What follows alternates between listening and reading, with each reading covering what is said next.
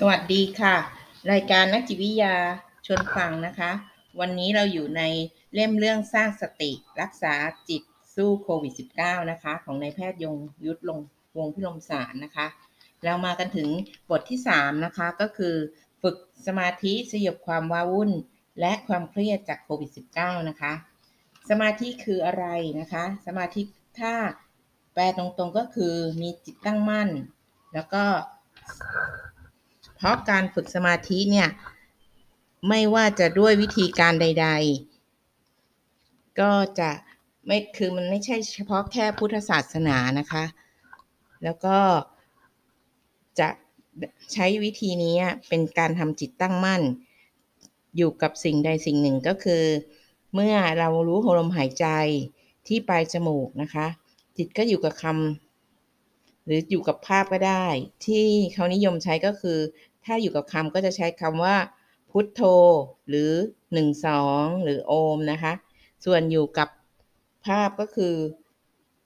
อยู่กับแสงหรือดวงแก้วหรือเปลวไฟหรือสีนะคะหัวใจสำคัญที่เหมือนกันคือแฝงอยู่ในวิธีที่ต่างกันก็คือการทำให้จิตหยุดคิดด้วยการใช้จิตจดจ่อหรือตั้งมั่นอยู่กับสิ่งเดียวนะคะทำไมการฝึกให้จิตหยุดคิดน่ะจึงมีความสำคัญก็เพราะจิตเราคิดอยู่ตลอดเวลาแล้วก็สะสมความคิดลบกลายเป็นความว้าวุ่นและก็ความเครียดอย่างที่กล่าวมาแล้วในบทแรกนะคะ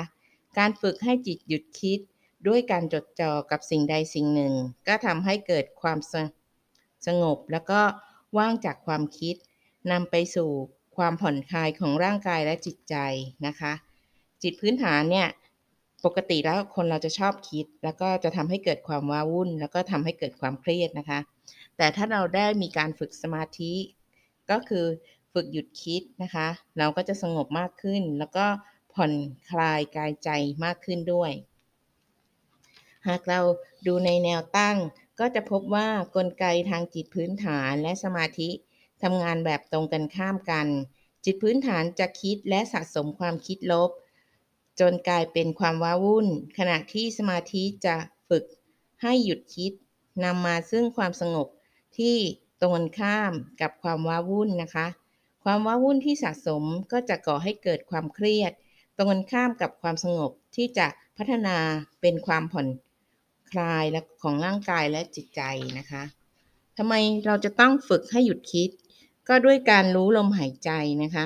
วิธีรู้ลมหายใจก็เป็นภาวะที่จิตทำงานน้อยมาก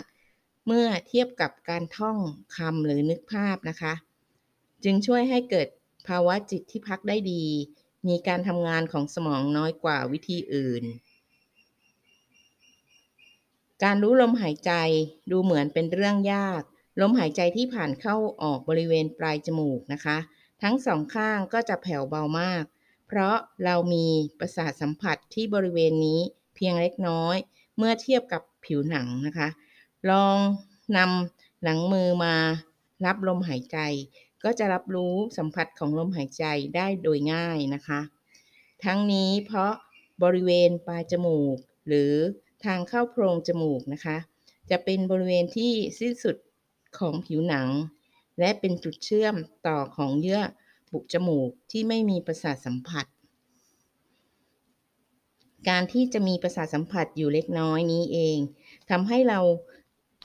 จดจ่อจริงๆแล้วก็จะจับสัมผัสเล็กๆของลมหายใจนี้ได้นะคะแต่ต้องจดจ่ออย่างมากจนไม่ทำอะไรเลยหรือไม่คิดอะไรเลยนะคะหรือหยุดคิดนั่นเองแล้วก็เราจะทำอย่างไรจะช่วยให้หยุดคิดโดยรู้ลมหายใจได้นะคะหลักๆก็คือสมองซึ่งทำหน้าที่รับรู้จะทำงานได้ดีขึ้นถ้าเลือกรับรู้ดังนั้นการฝึกสมาธิด้วยการรู้ลมหายใจก็จะไม่ยากนะคะโดยสังเกตที่ปลายจมูกข้างที่ชัดที่สุดตรงตำแหน่งที่ชัดที่สุดนะคะหลับตาแล้วเริ่มด้วยการหายใจเข้าออกยาวๆสัก 5-6 รอบการหายใจเข้าออกยาวๆจะทำให้ลมหายใจชัดขึ้นในช่วง หายใจเข้าออกยาวสักยาวสังเกตสัมผัสเล็กๆของลมหายใจเข้าออกโดยไม่ต้องใช้คำพูดใดๆนะคะให้เลือกสังเกตตรงข้ามที่รู้สึกชัดเจนซ้ายหรือขวาข้างเดียวนะคะตรงตำแหน่งที่ชัดที่สุดของข้างนั้นทางเข้าโพรงจมูกเป็นวงกลมเหมือนหน้าปัดนาฬิกานะคะตำแหน่งไหนที่ชัดที่สุดก็จดจ่อเฉพาะตำแหน่งนั้นเช่นที่ข้างซ้ายตรงตำแหน่ง3นาฬิกาเนื่องจากประสาทสัมผัสบริเวณนี้มีน้อยตำแหน่งที่รู้สึกชัดของแต่ละคนจึงต่างกันนะคะบางคนรู้สึกใต้รูจมูกหรือว่าเหนือริมฝีปากบนนะคะบางคนก็รู้สึกถึงทางเข้าในโพรงจมูกนะคะสังเกตให้ต่อเนื่องด้วยลมหายใจปกติเราก็จะเริ่มสังเกตลมหายใจไปได้อย่างต่อเนื่องตรงตำแหน่งนั้นนะคะลองหยุดคิดด้วยความรู้ด้วยการรู้ลมหายใจด้วยวิธีดังกล่าวสัก 1-2 นาทีนะคะหลับตาลงเบาๆหายใจและเข้าและออกยาวๆนะคะสัก 5-6 รอบใช้ช่วงนี้สัมผัสสังเกตสัมผัสเล็กๆของลมหายใจที่ปลายจมูกข้างที่ชัดกว่าตรงตำแหน่งที่ชัดที่สุดนะคะสังเกตต่อเนื่องด้วยลมหายใจที่ปกติ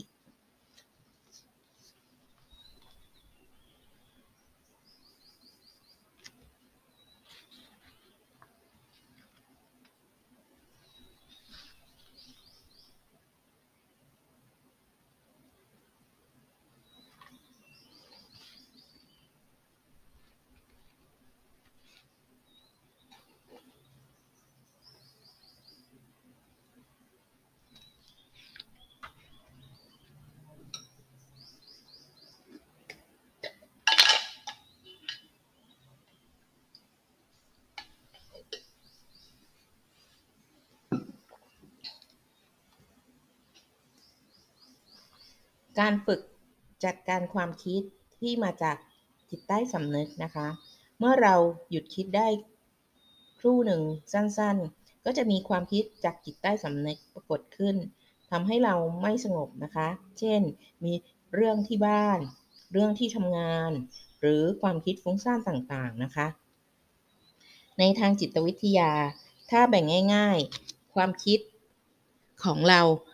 มี2ประเภทนะคะได้แก่สิ่งที่เราตั้งใจคิดหรือความคิดนั้นในจิตรู้สำนึกนะคะกับที่เราไม่ได้ตั้งใจคิดแต่จะปรากฏขึ้นมาโดยเฉพาะเวลาที่เราไม่ได้ตั้งใจคิดเช่นตอนเหม่อหรือฝันกลางวันนะคะหรือตอนที่เราเริ่มทำสมาธิหรือความคิดจากจิตใต้สำนึก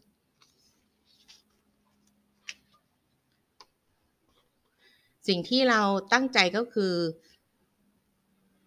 สิ่งที่เราตั้งใจคิดหรือความคิดที่อยู่ในจิตรู้สำนึกเนี่ยค่ะมันก็จะอยู่ภายใต้นะคะแล้วเราก็ไม่ได้ตั้งใจคิดหรือความคิดจากจิตใต้สำนึกนะคะมี2ความคิดนะคะการหยุดคิดจากจิตใต้สำนึกได้หรือไม่นี่เองเป็นหัวใจของการพัฒนาความสงบในการนั่งสมาธินะคะคนที่ทำสมาธิแล้วไม่สงบก็มักจะจัดการกับความคิดจากจิตใต้สำนึกไม่ถูกวิธีนะคะแล้วคนทำยังไงก็คือห้ามความคิดด้วยการสั่งจิตของตนเองว่าอย่าคิดที่จริงแล้วการสั่งก็คือการคิดอย่างหนึ่งนั่นเองจึงเป็นการเพิ่มความคิดมากกว่าทำให้เราไม่สงบสักทีนะคะแม้จะนั่งมาครู่หนึ่งแล้วก็ตามบางคนก็ว้าวุ่นกับความคิดจากจิตใต้สำนึกที่ปรากฏขึ้นเช่นทำไมจิตไม่สงบแย่จริงซึ่งแต่ละครั้งที่เราว้าวุ่นก็เท่ากับไปเพิ่มความคิดนั่นเองแล้วอะไรล่ะคือวิธีที่ถูกต้องนะคะก็คือ เราจะรู้ลมหายใจอย่างต่อเนื่องนะคะเมื่อเรามีความคิดรู้ตัวไม่คิดตามนะคะ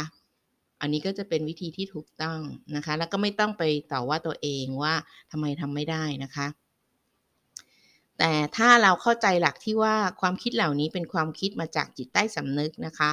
ที่อยู่นอกการควบคุมของเราจึงไม่มีประโยชน์ที่จะไปห้ามหรือว่าวุ่นนะคะสิ่งที่เราทำได้ก็เมื่อความคิดเหล่านี้ปรากฏขึ้นก็คือรู้ตัวนะคะไม่คิดตามแล้วกลับมาหยุดคิดใหม่ด้วยวิธีรู้ลมหายใจอาจหายใจเข้าออกยาวๆสัก 1-2 รอบเพื่อให้จับลมหายใจที่ปลายจมูกข้างที่ชัดที่สุดหรือตำแหน่งที่ชัดที่สุดนะคะอีกครั้งหนึ่งและสังเกตต่อเนื่องด้วยนะคะพูดอีกอย่างก็คือปลดปล่อยความคิดความว้าวุ่นจากจิตใต้สำนึกออกไปด้วยการรู้ตัวไม่คิดตามกลับมารู้ลมหายใจใหม่ก็จะเป็นการหยุดคิดแล้วนะคะทำแบบนี้ทุกครั้งที่มีความคิดจากจิตใต้สำนึกปรากฏขึ้นเราก็จะค่อยๆปลดปล่อยความคิดจากจิตใต้สำนึกออกไปจนความคิดเหล่านี้เริ่มลดลงน้อยๆนะคะน้อยลงด้วยนะคะหรือพูดอีกแบบหนึ่งก็คือทำให้เรารู้ลมหายใจได้ต่อเนื่องมากขึ้นความคิดจากจิตใต้สำนึกที่ปรากฏขึ้นก็จะห่างออกไปนะคะช่วงที่จิตเรารู้ลมหายใจหลายๆลมหายใจอย่างต่อเนื่องก็คือภาวะจิตที่ปลอดจากความคิดหรือความสงบนั่นเองนะคะถ้าหยุดคิดโดยรู้ลมหายใจให้เป็นแล้วเนี่ยสังเกตอย่างต่อเนื่องจัดการกับความคิดที่มาจากจิตใต้สำนึกนะคะด้วยการรู้ตัวไม่คิดตามปลดปล่อยมันไปสัก4นาทีก็จะเริ่มสงบนะคะเพราะฉะนั้นเราฝึกครั้งแรก2นาทีแล้วถ้าเราฝึกการหยุดคิดแล้วก็ต้องฝึก4นาทีนะคะเราจะเริ่มฝึกพร้อมๆกันเลยไหมคะเริ่มเลยนะคะหลับตาลงเบาๆแล้วหายใจเข้าออกยาวๆสัก 5-6 รอบในช่วงนี้สังเกตสัมผัสเล็กๆของลมหายใจที่ไปรูจมูกนะคะข้างที่ชัดกว่าตรงตำแหน่งที่ชัดที่สุดสังเกตอย่างต่อเนื่องด้วยลมหายใจที่ปกติทุกครั้งที่มีความคิดเกิดขึ้นก็ให้รู้ตัวไม่คิดตามเตือนตัวเองให้กลับมาหยุดคิดใหม่นะคะด้วยการหายใจเข้าออกยาวๆสัก 1-2 รอบสังเกตต่อเนื่องด้วยลมหายใจปกติทำอย่างนี้ทุกครั้งที่มีความคิดเกิดขึ้นแล้วก็จะเกิดขึ้นเมื่อจิตเริ่มสงบพอจิตเริ่มสงบนี้เราจะพบว่าบางคนเริ่มง่วงนะเราจะทำยังไงนั่งสมาธิทำไมต้องง่วงนะคะจิตพื้นฐานของเรามี2ภาวะก็คือตื่นกับหลับขณะที่เราเริ่มทำสมาธิจิตพื้นฐานเป็นจิตที่ตื่นพอเริ่มทำในไปคู่หนึ่งจิตก็เริ่มสงบความเคยชินของจิตพื้นฐานก็คือถ้าฉันไม่ตื่นก็คือหลับโดยเริ่มจากหลับตื้นๆก่อนนะคะการเข้าสู่ภาวะหลับที่จิตวิทยาเรียกว่าหลับตื้นก็แสดงตัวออกมาในลักษณะของความง่วงหรือมีอาการสับสนนั่นเองนะคะส่วนในทางประสาทวิทยาเราก็จะรู้ดีว่าการนอนหลับก็จะดำเนินเป็นวงจรจากหลับตื้นไปสู่หลับลึกแล้วก็หลับฝันนะคะ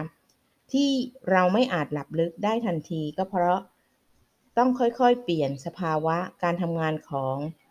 การจากการตื่นไปสู่การหลับนะคะโดยผ่านการ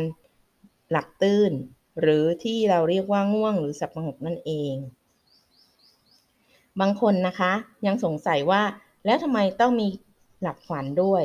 ในระหว่างสมองพักการทำงานขณะหลับลึกก็จะทำให้มีการติดต่อระหว่างส่วนต่างๆของสมองลดน้อยลงถ้าเป็นไปนานๆก็จะทำให้สมองกลับมาทำงานปกติไม่ได้สมองต้องเชื่อมโยงให้การทำงานของส่วนต่างๆกลับมาทำงานร่วมกันอีกครั้งหนึ่งนะคะโดยไม่ต้องตื่นนั่นก็คือความฝันนั่นเอง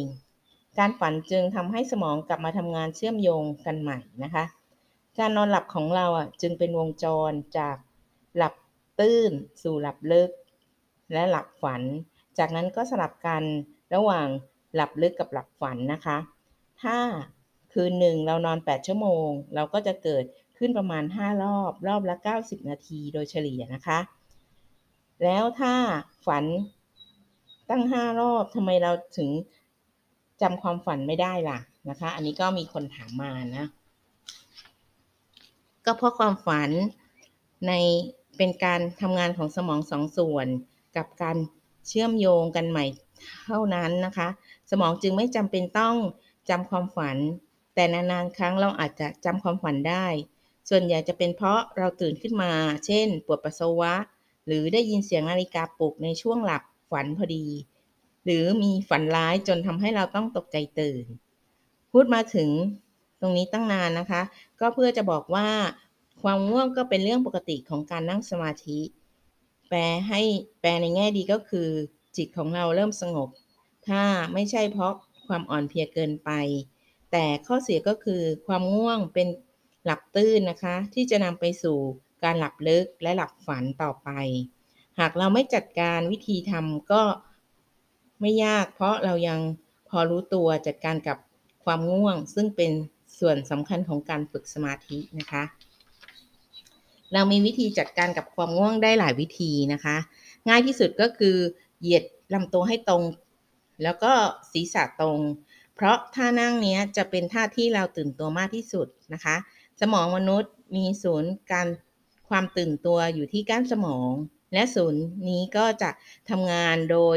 รวมกระแสประสาทจากส่วนต่างๆของร่างกายผ่านไขสันหลังนะคะมายังสมองและยืดตัวตรงศีรษะตรงจะทำให้ทุกข้อต่อเหยียดตรงส่งกระแสประสาทเพิ่มเติมทำให้เรารู้สึกตื่นตัวขึ้นอีกวิธีหนึ่งก็คือหายใจเข้าออกยาวๆสักครู่หนึ่งนะคะหรือประมาณ 5-10 รอบนะคะซึ่งจะทำให้มีการแลกเปลี่ยนออกซิเจนที่ปอดแล้วก็นำออกซิเจนไปเลี้ยงสมองมากขึ้นเซลล์ต่างๆของมนุษย์ทำงานโดยอาศัยพลังงานที่มีในออกซิเจนเป็นส่วนหนึ่งนะคะของการสร้างพลังงานการมีออกซิเจนไปเลี้ยงสมองมากขึ้นจึงเพิ่มความตื่นตัวของสมองอย่าลืมว่าสมองหนักแค่2%ของร่างกายแต่ใช้ออกซิเจนได้ถึง20%ของร่างกายนะคะหรืออีกวิธีหนึ่งก็คือการสร้างตัวกระตุ้นภายในด้วยการจินตนาการเป็นแสงไฟที่สว่างมากนึกถึงดวงไฟร้อยแรงเทียนนะคะสว่างโล่ในสมองก็จะช่วยให้เราตื่นตัวได้เช่นกันเมื่อเราตื่นตัวก็กลับมารู้ลมหายใจใหม่แล้วก็สังเกตอย่างต่อเนื่องนะคะคุณหมอยงยุทธวงศ์พิรมสารก็สรุปไว้นะคะว่าการทำสมาธิให้สงบมากขึ้นเรื่อยๆเนี่ยทำได้โดยรู้ลมหายใจให้หยุดคิดและจัดการกับความคิดจากจิตใต้สำนึกโดยรู้ตัวไม่คิดตามแล้วก็กลับมารู้ลมหายใจใหม่นะคะแล้วก็จะมีวิธีการจัดการกับความง่วงก็โดยยืดตัวและคอให้ตรงหรือหายใจลึกๆสักครู่หนึ่งค่ะแล้วก็รู้ลมหายใจแล้วก็สังเกตอย่างต่อเนื่องนะคะอันนี้ก็เป็นวิธีฝึกสมาธินะคะเราจะมาฟังในตอนต่อไปนะคะการนั่งสมาธิมีประโยชน์อย่างไรนะคะสำหรับวันนี้ขอบคุณมากค่ะแล้วสามารถหาอ่านหนังสือเล่มนี้ได้ในห้องสมุดกรมสุขภาพจิตนะคะขอบคุณค่ะ